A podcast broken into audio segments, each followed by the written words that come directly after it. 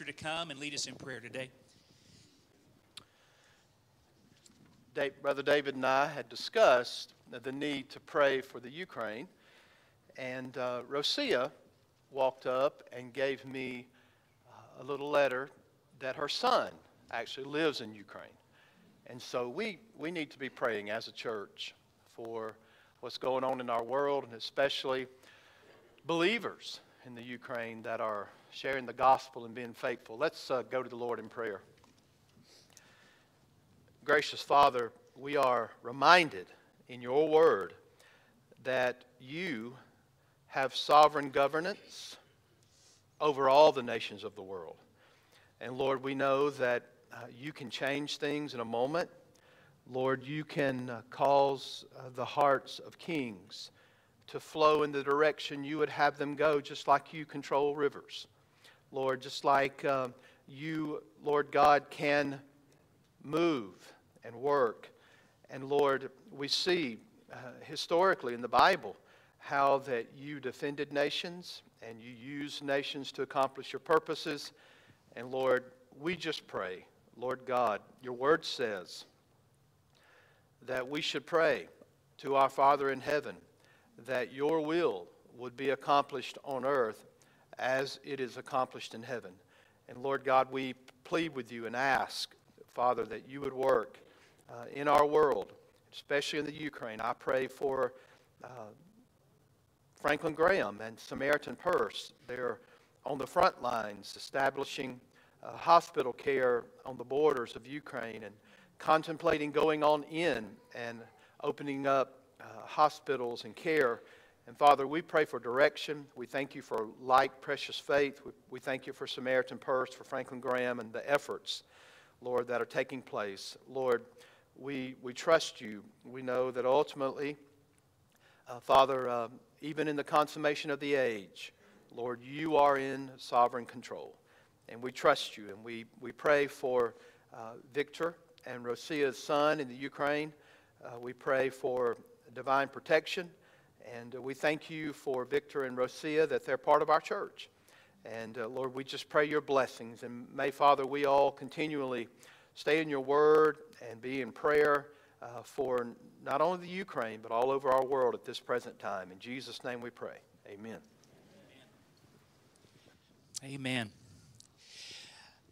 just want to make you aware real quickly of our uh, connection card. We welcome you to First Baptist Church. If it's your first or second time with us, you don't know much about us yet, we would love to know a little bit more about you. So fill this out, and uh, we'll send you more information about the church. There's some opportunities on the back to check a box and say, well, I'd like to know more about this or that. Or, uh, and then for the rest of us, there's an opportunity to put down prayer requests, as always, and we'll be faithful to pray for those. So please do that and put that in the offering plate. Uh, again, now, this Sunday, we're going to put it in the offering plate as we leave. Starting next Sunday, we hope to be passing the plates uh, again. Uh, which, by the way, uh, giving has been so great. If is that, is that yes, Tim? Yes. Okay. So uh, now, if we start passing the plates and giving goes down, no, we're not going to do. It. So, hey, let's sing this great uh, great, great hymn that reminds us that we need to stay close to the Lord, that we constantly need His revival, His renewal in our life. Revive us again.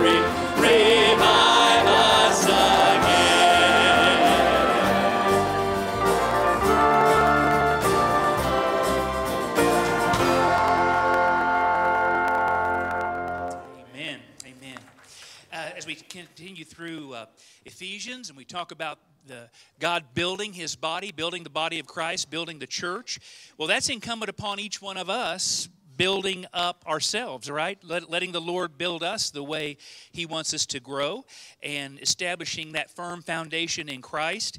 And um, uh, this song is, is, is a great song, Build My Life. The chorus, not the chorus, the bridge says, I will build my life upon your love. It is a firm foundation. I will put my trust in you alone, and I will not be shaken. And when you read that the first time, it's almost like, is that even possible? And, and the writer has us sing it softly the first time, almost like, this is too good to be true, that I could build my life on a, on a solid rock. And then once you start doing that and trusting, you realize, yeah, it, it's not only possible, it's real. And then you get louder. And that's what the writer does here. He, he asks us to sing it a little bit louder every time. And as, as you do that, think about your relationship and how you've grown in Christ. And you, we can trust Him, amen? We can put all of our faith in Him, amen? So let's sing this together.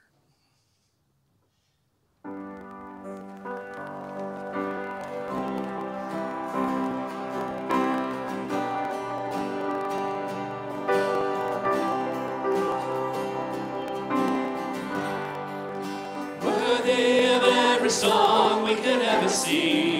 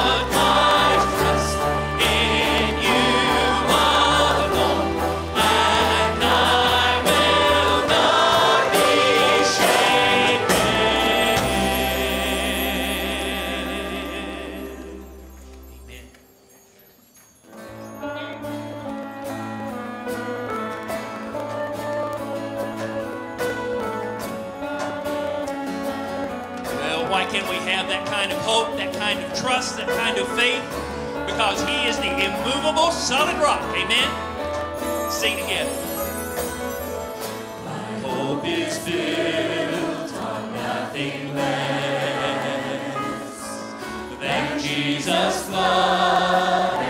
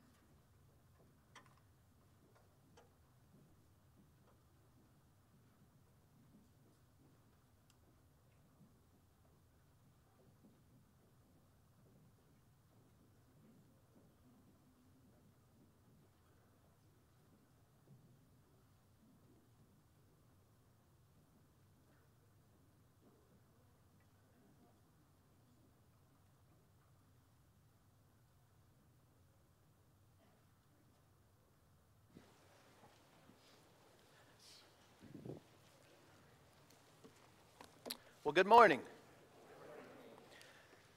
Back uh, in October, I was pre- presented with uh, a few books, which is a pastor's blessing to get. It was around pastor appreciation.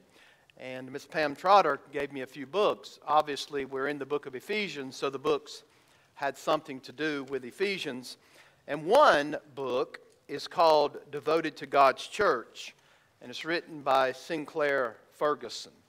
I would encourage you to grab you a copy of that. But he starts off chapter 4 by talking about the fact that we should love our church as a glorious addiction. Well, that shot through my mind and my spine and my whole way of thinking, and I thought, wow.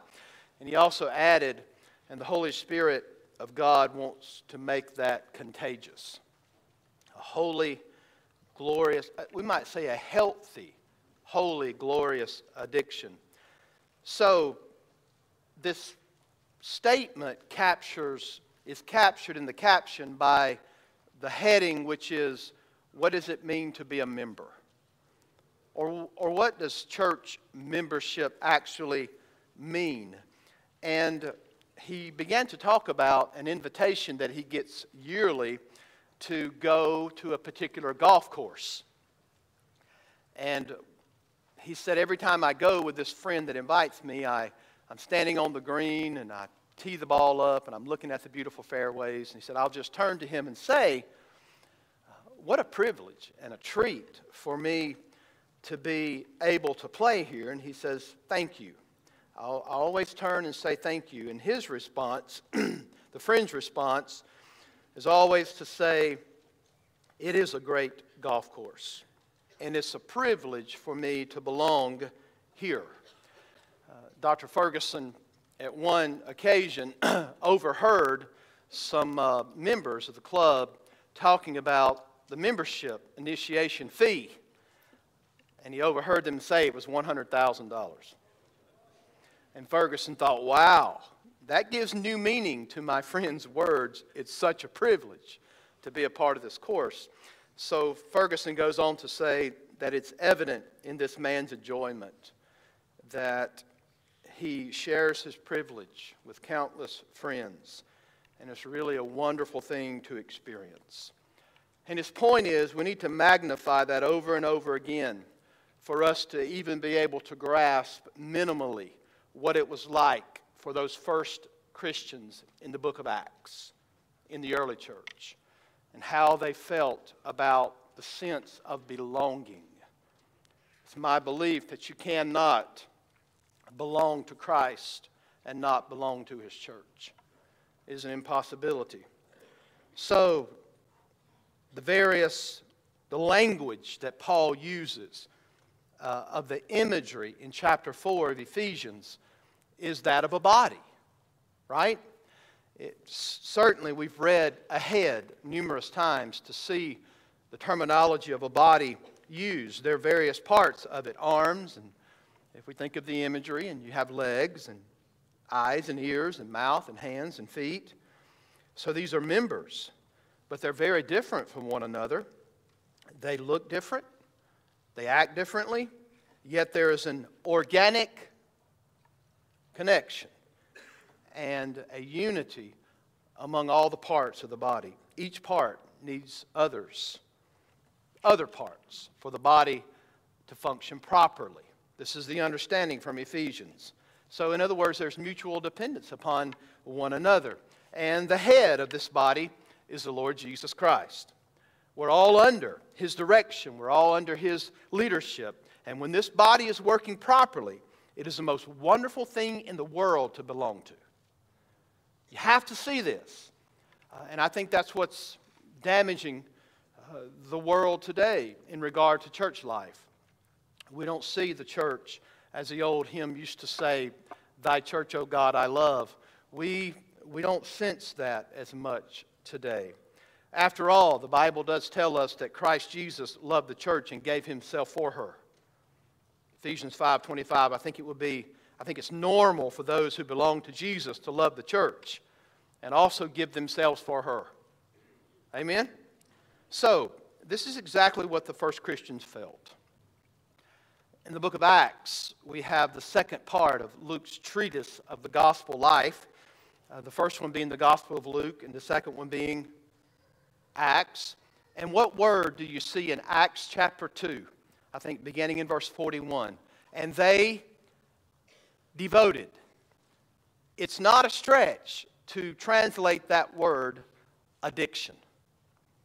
They devoted themselves. And when you read that text, they were devoted to three things with all they had the Word of God, right? One another in the church, and worship to our sovereign God. Folks, I'm telling you, if you get addicted to those three things, you will not need all the other addictions in the world. And we wonder, think about this. Think about the sometimes the lack of discipline that we have in our lives. M- much of that is due to the fact that we don't hold this holy addiction to the things that are most important in life the receiving of the Word of God, serving one another in this body, and most importantly, which fuels everything we do, is the worship. Not worshiping worship, not worshiping a particular brand of music, but worshiping God, worshiping our Lord. And when you're in uh, Acts chapter 5, you got this uh, incredible lesson of Ananias and Sapphira, who were, they were reputation seeking, hypocritical people. If you've ever read chapter 5, and then they die. First case of being slain in the spirit in the church life. But they die. Right? because of their attitude and what the Holy Spirit of God knew about them. And then the book of Acts records two incredible things juxtaposition together in verses 13 and 16 of Acts.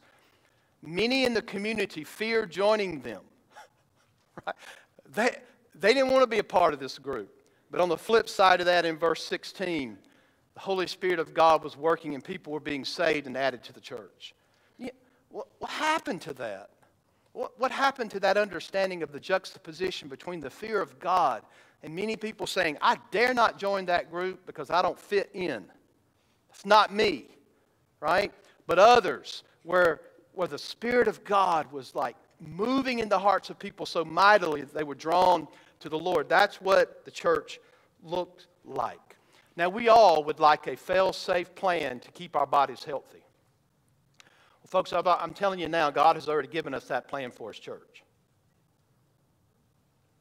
It's absolutely God's plan, His agenda for His church. And we've been looking at that plan, have we not? God, in verse 7, has given everybody that's saved a spiritual gift. You've been gifted by the Lord. And then the Lord turns around and He gifts leaders for the church apostles, prophets, evangelists, and pastor teachers. And he did that for a purpose. And today we're going to see what the purpose is. The ultimate purpose is the building up of the body of Christ. Did y'all hear that? Remember that terminology? Not everybody's an ear, not everybody's a foot, not everybody's uh, whatever body part. You're, you're just, not everybody's that.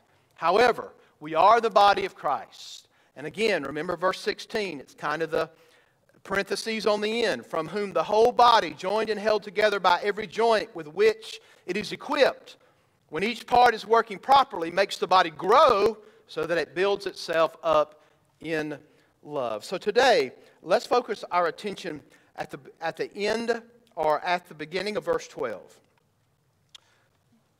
I'm going to start reading to run us back up to it. And he gave the apostles, the prophets, and the evangelists the shepherds and the teachers. Here it is. What does it say? To equip the saints. Now hold your hat. Are you ready? For the work of ministry. For building up the body of Christ. Let's stop there because what we're going to do next week is flesh out what spiritual maturity in the church actually looks like according to verses 13 through 16 but for today, let's focus on leaders are given to do what? Equip the saints. Now, for years, people, when they read the King James Version, came away thinking this way because of the commas and the way that it translated the Greek text. They came away thinking this the pastors are the ministers, and they're supposed to equip the saints, and they're supposed to do the work of the ministry. That, that's exactly the way the commas work when you read the King James Version. What's interesting as, is that the New King James Version goes away from the King James Version there because of the markings of the prepositions. In other words, is this work of the ministry, the job of pastors and teachers, to equip the saints and do the work of the ministry and edify the body in the process? Well, the other view is that the purpose of the pastor, teacher, is to equip the saints, and the saints are, the, are to do the work of the ministry. And thus, it build up the body of Christ. Even the NIV, which is not my favorite translation, it's a dynamic equivalent, but many, many times it hammers it and nails it correctly. And it even reminds us of that particular understanding of the prepositional phrases and the commas, in the, which you don't have commas in Greek, you understand. So they have to supply those that in the reading here, it is that the pastor teachers are to equip the saints to do what? For them to do the work of the ministry for the building up of the body of Christ. So, this is to remind you that it should be read as Christ gifting the church with ministers to equip the body. And then the body is to do the work of the ministry for the building up of the body itself. Now, that does not mean that the pastor stands off aloof and doesn't do anything but equip. Uh, you know, the pastor can plunge a toilet too. Amen? Whatever it takes in the church, whatever it takes in church life, we're willing to do it, right? That's exactly who we should be as the people of God. But the grammar supports the view that it's the pastor's primary responsibility as a pastor teacher to equip the saints.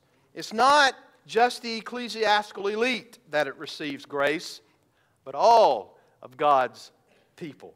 Notice the language that is given in verse 16. Each member contributes to the building up of the body. So the ministry is equipping the saints to do what they've been called to do. Interesting word equip is found also in 2 Timothy 3:16 that the man of God may be fully equipped, a workman, ready and willing Another lexicon says it means to make someone adequate or sufficient for something. It literally means equipment or preparation through training. That's the primary responsibility of a pastor teacher is to equip. In other words, to prepare the sheep for the ministry, to prepare the sheep to serve. Now, the ministry is always concerned with evangelism and conversion, aren't we? We want to see those things take place. We, we seek to evangelize lost sinners. We, we seek to see our God convert hearts to the Lord Jesus Christ. However, the ministry exists primarily in this context, not for the lost. The ministry exists here in the context for the church. Are y'all listening? The ministry that God gives to His church exists primarily for the building up of the saints. God does this in order for each member to serve. Grace has been given to each of us as a Christian. And yet, here, not only grace, but ministry has been given to you. Do you see how important this is? And, and we preachers say this, but do you know, you know how few churches really take hold of this and become people who do the work of the ministry? Do you know how few churches actually function in this particular manner. Verse 7 proves that you are vitally needed in the church. Are y'all listening? But grace was given to how many? To each one of us according to the measure of Christ's gift. But verse 12 makes it plain that all of you are in some measure lacking the improvement in the graces to serve. Right?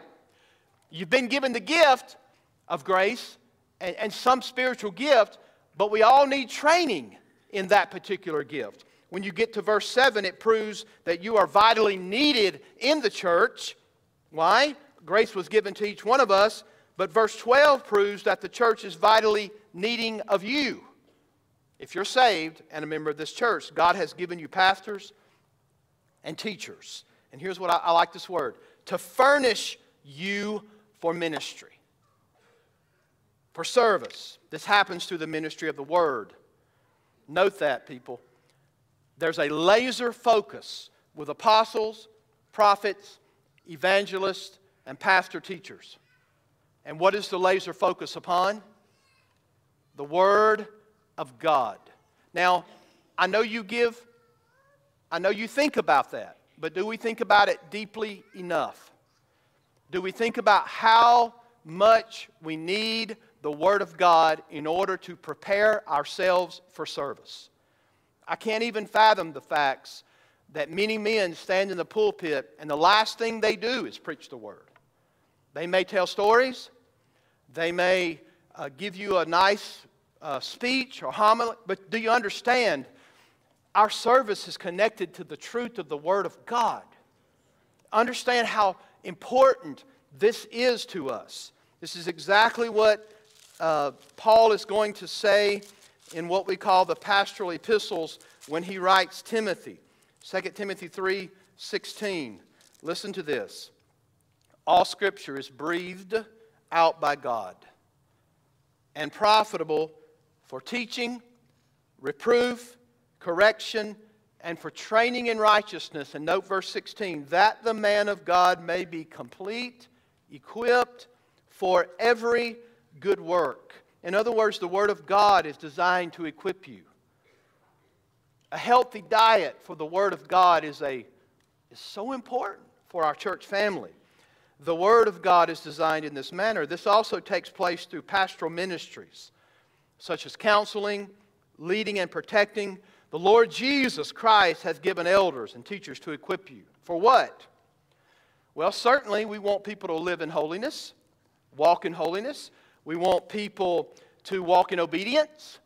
We want our people to worship the Lord. We want our people to love. But before we get to the ultimate goal, which is the building up of the body of Christ, there's this intermediate goal that is clearly given here, and that's we are given as pastor teachers to equip you to do something. Right? It's the equipping of the saints for something, which leads us to point number two saints are called to service. I think this is pretty simple, don't y'all? Pastors and teachers equip the sheep to serve. Again, so simple. But realistically, let's look around at churches, even in our community and around the world. Is that what we have? Do we have the actual saints and the sheep who are serving. And now I want to believe that over the last five and a half years that I've done my best, especially when it comes to the preaching of the word, maybe not my living. We all are colossal failures in many, many ways. But the goal is to keep in mind that the teacher has a responsibility too. Paul will say, You were imitators of us. So I have a responsibility if I'm going to be considered a leader in the realm of pastor teacher is to keep this to the forefront that not only do we set the example, but we give the encouragement that church life. Look, in other words, I would be handicapping our church if I said to you, I'm doing all the work. There would be no multiplication of ministry. Uh, we're not called to monopolize, we're called to multiply. And that's what the church of the living God is supposed to do. So that brings us to verse 12. And I started to put C, but some of us get concerned. What is a C in a numerical number? Well, it just means the latter part. So we would say verse 12 has an A, B, and C. And we get to this middle section. The last part, building up the body, will be certainly the C in the understanding. But saints are called to service. Do you see it clearly in the Bible? To equip the saints for the, say it, work of ministry. Are you ready? Work! Now, that would probably get me in trouble with the media today. Uh, it's almost a bad word in our culture to say work. Now, are you ready for utter shock? Is everybody sitting back for the shock value? Christianity is a religion of works. Do you feel the shock value in that? Uh, Martin Luther read the book of James and he was like, mm, I'm not so sure they should have put this in the canon because it seems to contradict Paul when he says, For by grace you are saved through faith, and that not of yourself. It's a gift of God, not of works, lest any man should boast, which is absolutely clear. But it is not a religion, our religion is not a religion of works righteousness, right? But it is a religion of works. Grace always, by necessity, comes first. But mark my words, works will follow. Christianity is not a religion of the free ride. As a matter of fact, it begins with an extraordinary work on your behalf called redemption. It begins with a work. It's the greatest work that could ever be imagined, planned in the eternal counsel of the divine Trinity before the world ever began. And that was for our God to do a work on our behalf on the hill of Calvary to save our souls. It begins with a work and it flows into our lives. It begins with Christ's work on our behalf uh, and giving us his righteousness, and then our works flow out of it by empowered grace and Jesus living through us. So, Christianity is a religion of works. In the same way, let your light so shine before men that they may see your bumper stickers for Jesus, that they may see your WWJD bracelet, that they may see, back in the day, some of you appreciate this, your Sunday school pins, pinned from here down to the floor. Right? Is that what it's for? No, the text says they may see your good works and give glory to your Father who is in heaven. When Paul thinks about the Thessalonians, remember, he only preached there three weeks and then he was run out of town. But when he thinks about them, here's what he thinks about. What comes to Paul's mind in 1 Thessalonians chapter 1 is their faith, is their hope, and is their love. And here's how he explains it I saw your work of faith, your labor of love, and your endurance of hope. Stop and consider for a moment James chapter 2, verse 18. And, and James says, Oh, you say you've been given grace? Or, or you say you have faith? I tell you, your faith without works is dead. So James would remind us of that. Well, you don't have to look too far to see it in the chapter, in the book we're in. Let your eyes fall back to the left side of the page. If you're where I am in my scripture, mine's, I'm on page 1095, right? 1094 and 1095. But here's the deal. What does it say in Ephesians 2:10? For we are his workmanship. Poem is the word created in Christ Jesus. Hey, do you see it? For good works, which God predestined that you would walk in them. Think about this right here in our context. Jesus has not only saved you, but he saved you unto good works. In, in other words, when God redeems you, He redeems you unto good works. Let me show you this in another pastoral epistle called the book of Titus. Titus 2, verse 14. Listen to the word of the Lord who gave himself for us to redeem us from all lawlessness and purify for himself a people for his own possession who are zealous for good works. Chapter 3, verse 1. Remind them to be submissive to rulers and authorities, to be obedient, to be ready for every good work. Verse 8. The saying is trustworthy, and I want you to insist on these things so that those who have believed in God may be careful to devote themselves to good works. Are y'all getting this? Verse 14. I love this one. And let our people learn to devote themselves to good works so as to help cases of urgent need. Uh, just, just, just listen to that. And let our people learn to devote themselves to good works so as to help cases of urgent need and not be unfruitful. In other words, if we fail to meet those requests for needs, then we're unfruitful. Right? So, listen, folks, praise God for our Lord's good work on our behalf. Thank the Lord for redemption.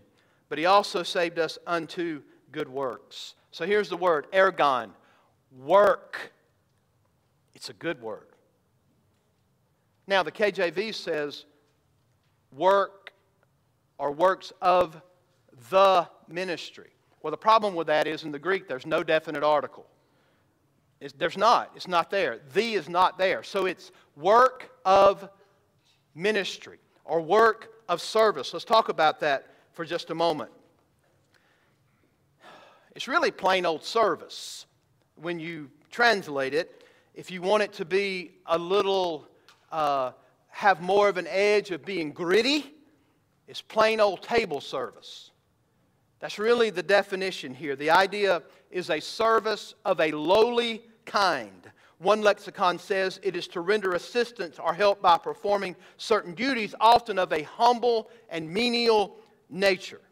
The head of the church is the Lord Jesus Christ. And he's given these ministerial gifts, as given in the text, to his church in order to equip his people for the work of service. There ought to be a chain reaction.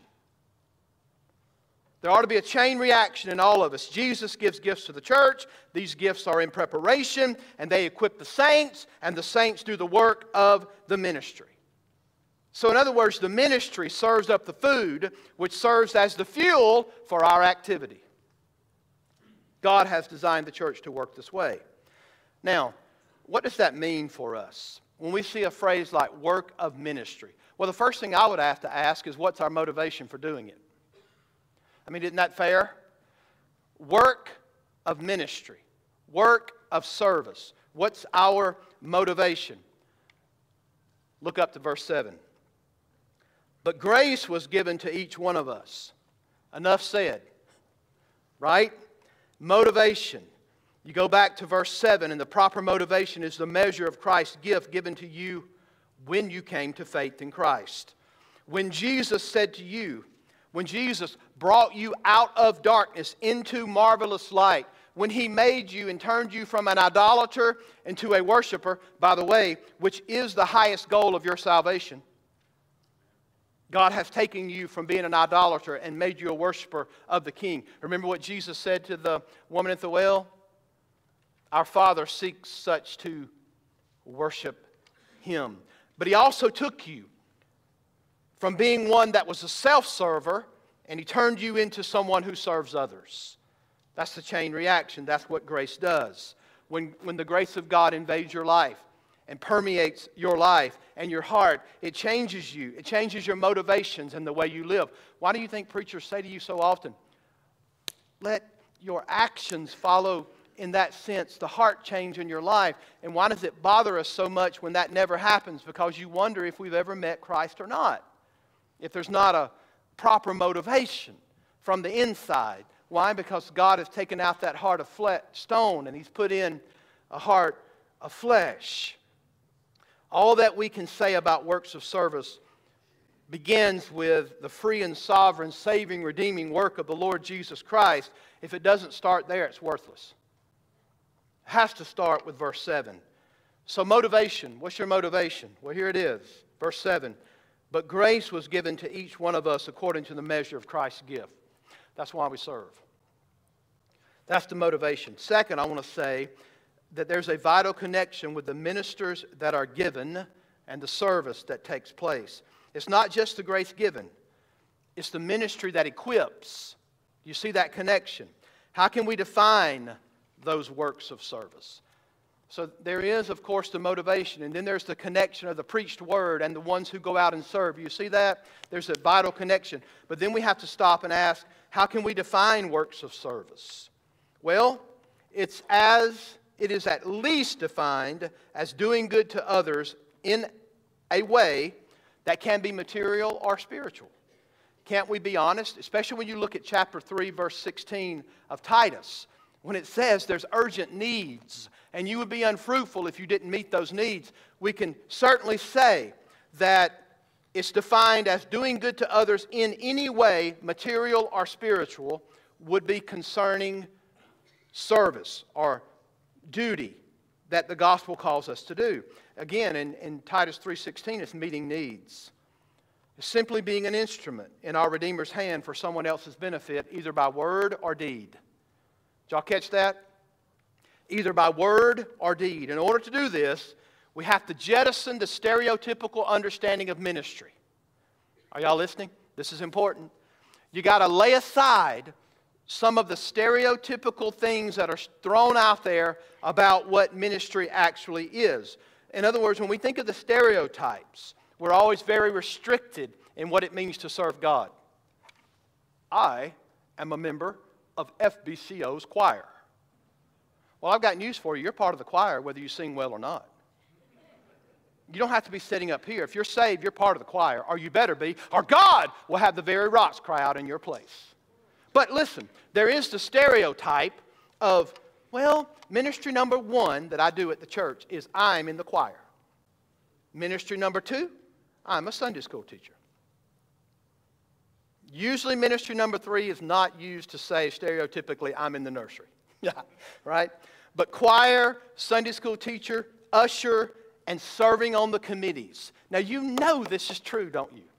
I mean, when you think about church service, I hope that we don't think like that right now, but most churches think like that. In other words, if I don't have a title, then I'm not really in the ministry. Folks, do you see how naive that is? Do you see how that misses what the text is teaching? Okay? Uh, this often defines what we think about ministry. Now, do we need people to serve in those areas? David would say, Please don't kill my choir, right? Yes, we do. But the erroneous thinking in our day goes like this I have three ministries, or I do five ministries. Here's my job description, here's my function, and I also get a title with it. Yippee, right? Well, this in fact puts a damper on. It limits the equipping of the saints for service. Shall we get specific about what this can look like? Stacking chairs shoveling snow. And I am tired of snow and ice. And I bet you are too, right? I hope we can shovel it all away by one church activity with all of us together, right? What about paying someone's electric bill? Mm. Visiting someone who needs to be encouraged, giving them prayer and scripture, talking about touching a pastor's heart to see the video that I don't, I don't know who sent it, but it was at Jim and Lana Jenkins' home, and Sunday school class was in there. Man, it's good stuff, isn't it? Reading the Word, gathered around their people that they love, that have a closer bond usually than even families. And the church has come together and they're praying. This is outside the stereotypical thinking of what the ministry is. How about opening up your home? How about giving someone a place to stay? How about teaching a young kid a skill? Mm. How about watching someone's children? Let me choose which children. You bring it to my house. No, I'm kidding. I've watched and I've looked before I said that. And, uh, right? How about making a phone call because you haven't seen one, someone in a while? You know, folks, that when, you, when you look at the Bible, when you look at the book of Acts, this is what it means to minister. All right? How about being a faithful dad? We're going to see that in Ephesians 5, right? How about being a faithful mom? Is that part of your service to others? Oh, friends, we're missing it. How about, how about loving your wife, guys, as Christ loved the church? How about wives voluntarily yielding in submission to the husbands who lead spiritually. Yeah, yep, that's part of it. Kids, you're not off the hook. How about that umbrella of authority? You do understand that Genesis 3 gives us conflict and confusion in the marital relationship. But when you get to Ephesians 5, this is life together led by the Holy Spirit of God. Husbands, loving your wives as Christ loved the church. Wives submitting unto their husbands as unto the Lord chapter 6, verse 1. Children, obeying your parents in the Lord, for this is right. That's part of your service. Right? It's part of the service to the Lord. Please blast out of your mind the preconceived little box that you checked off that you think you fit in or you may not fit in. And if you don't fit in it, you really can't be a minister here at the church. Get that out of your mind. If we are motivated by His grace, if we're equipped by His Word, then we will never run out of ideas for the works of the ministry. We just won't. We can't. Right? Not only is the body strengthened by this, but it's a dynamic Christian witness to the community around us. There's no place where they love each other and help each other like the church down there at FBCO. That'd be a really good thing for people to think about, would it not? That we actually serve one another. This is the mantle of our credibility that is needed for our verbal witness. That's why uh, people use terminology like every member ministry. Think about that for a moment. Every member ministry. John Stott makes this observation. In the Reformation, the priesthood of all believers was recovered for the church. Thank God it was. And he says this, and maybe it's taken us to the 20th century to restore an, an every member ministry in the church. Ministry is not defined with the vestiges of vestiges of ministerial elitism, but it's the privileged calling of every born again child of God. If you're saved, my task is to enable you to be a servant people. Our goal, again, should never be to monopolize ministry, but to multiply ministry. Give, Jesus, the Lord God of eternity, gave us pastors and teachers, right? For the edification of the body, to help in that process. But we're not the only ones that assist in that. Every member doing their part. And again, that next prepositional phrase gives us the ultimate quintessential purpose. Notice how it is to equip the saints for the work of the ministry. For, the building up of the body of Christ. Building up refers figuratively to spiritual strengthening of believers. Because this transitions us to the next section beginning in verse 13, which is clearly spiritual maturity, spiritual strengthening. And we think about all these little babies. We heard little Malachi over here crying. They're the cutest things in the world, but they're not real cute if they stay babies until they're 20. Right? They're, they're intended to grow. Now, catch this because of the context and the terminology in the text. This is not first speaking of quantity of growth. So it's not quali- quantitative, it is qualitative growth. In other words, there has to be a proportion when God saves people and brings them into this church, there has to be the appropriate spiritual growth. If there's not, we're not going to, it's not going to cut the mustard, right? The goal is just not to get people saved and in the church. The goal is to make disciples. The goal is for growth. And so the purpose here in this text, the building up of the body, folks, listen to it, is spiritual strengthening within the body to make us more like Jesus, to conform us. So, the kind of building up the Lord is speaking of here is spiritual maturity. God must grow us spiritually in proportion to numerical growth, or it will not last. So, if I am successful under the headship of Christ in leadership to get you to follow the Lord in this manner, then I'm telling you, the walls of this church will not be able to contain the impact in this community if we do what this text says. All right, conclusion. The church will be enriched in worship and missions, and everyone will be serving. That's the goal. Uh, when we all serve, the body is edified, the body is blessed, and we build ourselves up in that particular process of God working through us and doing it exactly the way God says to do it. Tony Merida says this every member should grow up and use a towel and not wear a bib. That is so true for all of us. Paul Tripp adds Your life is bigger than a good job, an understanding spouse, and non delinquent children. It's bigger than beautiful gardens, nice vacations, and fashionable clothing. He goes on to say, in reality, you're part of something immense, something that began before you were born and guess what? It'll continue on when you die.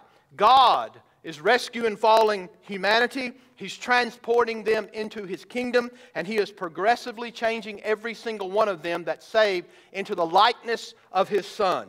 He wants you to be a part of it. There's nothing greater, here we are, holy addiction, right?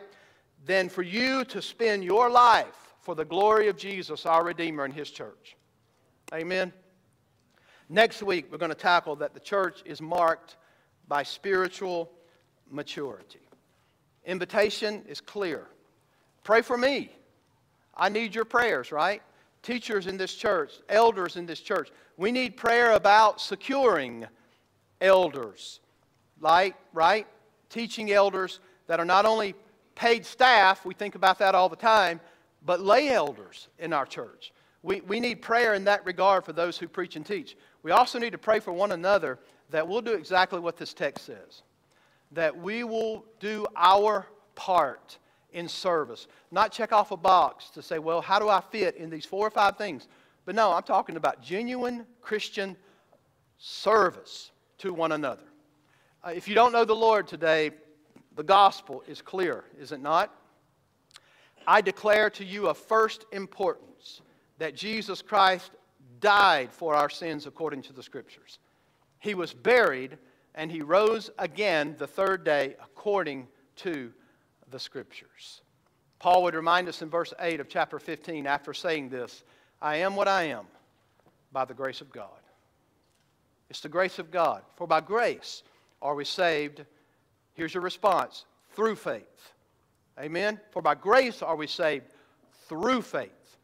And that faith, that work, is a gift of God, not of works, lest any man should boast.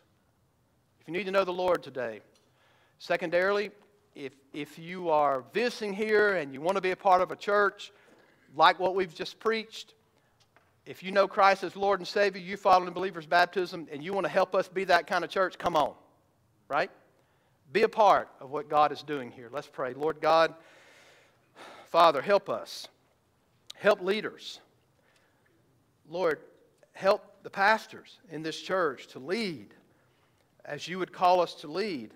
Lord, we'd have to say if we fail to see ministries multiply and people serving, if we fail to, to see that, then Lord, we need to reposition ourselves, refocus ourselves.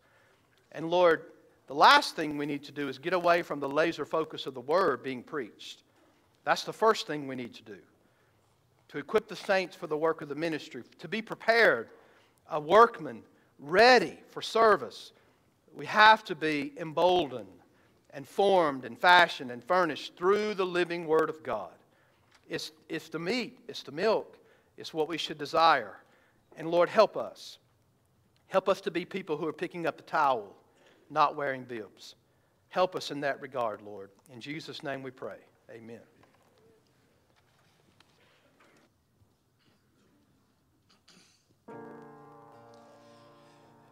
Let's stand together and sing just as I am.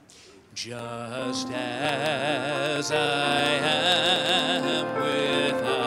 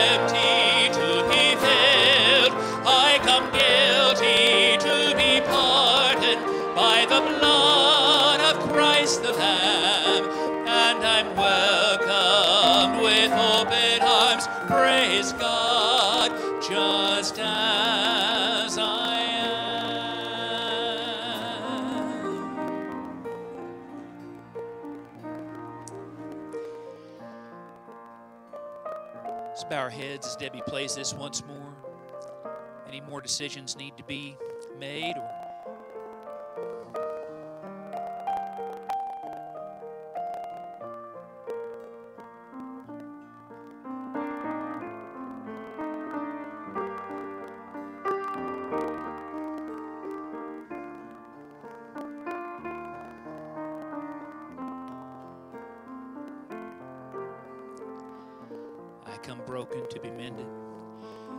come broken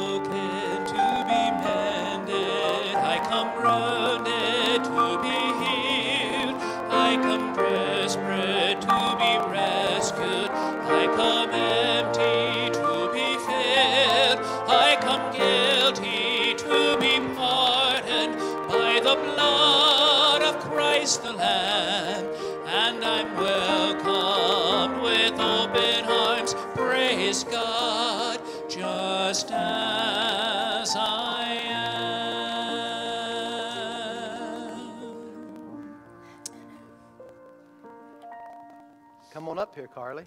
She's not going to let go of her dad's hand, I don't think. This is Carly Garrison.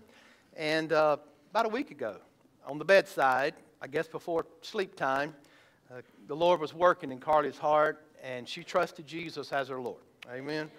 And uh, we are excited about God working in the hearts of our children. And I know Carly would appreciate you praying for her. In our prayer up here, we pray that God will give her understanding as she grows, right? Which we all need. Amen. And we thank the Lord for grace and forgiveness and His Word and His Holy Spirit in our hearts and lives.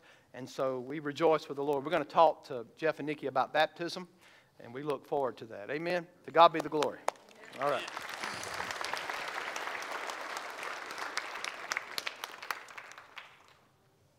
Scary to say I want our church to be addicted, but we need to be. Totally devoted to the Word, to one another, and worship. Worship to our God. Read Acts chapter 2, beginning in verse 41. You'll see it's there, right? Totally devoted. It's a privilege and an honor to be your pastor, and I, I appreciate some of you taking up the offer when I said I need to, you need to know those who labor among you. Some of you have knocked on the office door, you've given a call. I've been able to sit down with some this week. That's awesome. Keep doing it, right? If you're going to take me out to eat, I like to go to Chick fil A. No. Joey, I appreciate that, right? Where's Joey? Yeah, yeah. All right. All right. God bless you. There are lots of places of service as well. Get with James. Uh, we got a hospitality team working. Uh, praise the Lord. We got lights in the foyer. See that? So it's coming along, and our tile is getting laid, and we got lots and lots of things going on. So uh, just bend our ear, and we'll try to help you get plugged in. All right. To God be the glory. Uh, no service tonight, but next Sunday night we will. The 13th, we'll be training for visitation outreach for Sunday evenings. And then, of course, the Lord's Supper on uh, the next Sunday, whatever that is. Also, the 13th, that night, we're going to take a little bit of time to hear from Kirk Lightfield, our missionary in Guatemala. Okay? So keep that in mind as well. Brother David? Some things never change Baptist preachers and fried chicken. Let's sing together uh, Christ alone. Christ alone, cornerstone.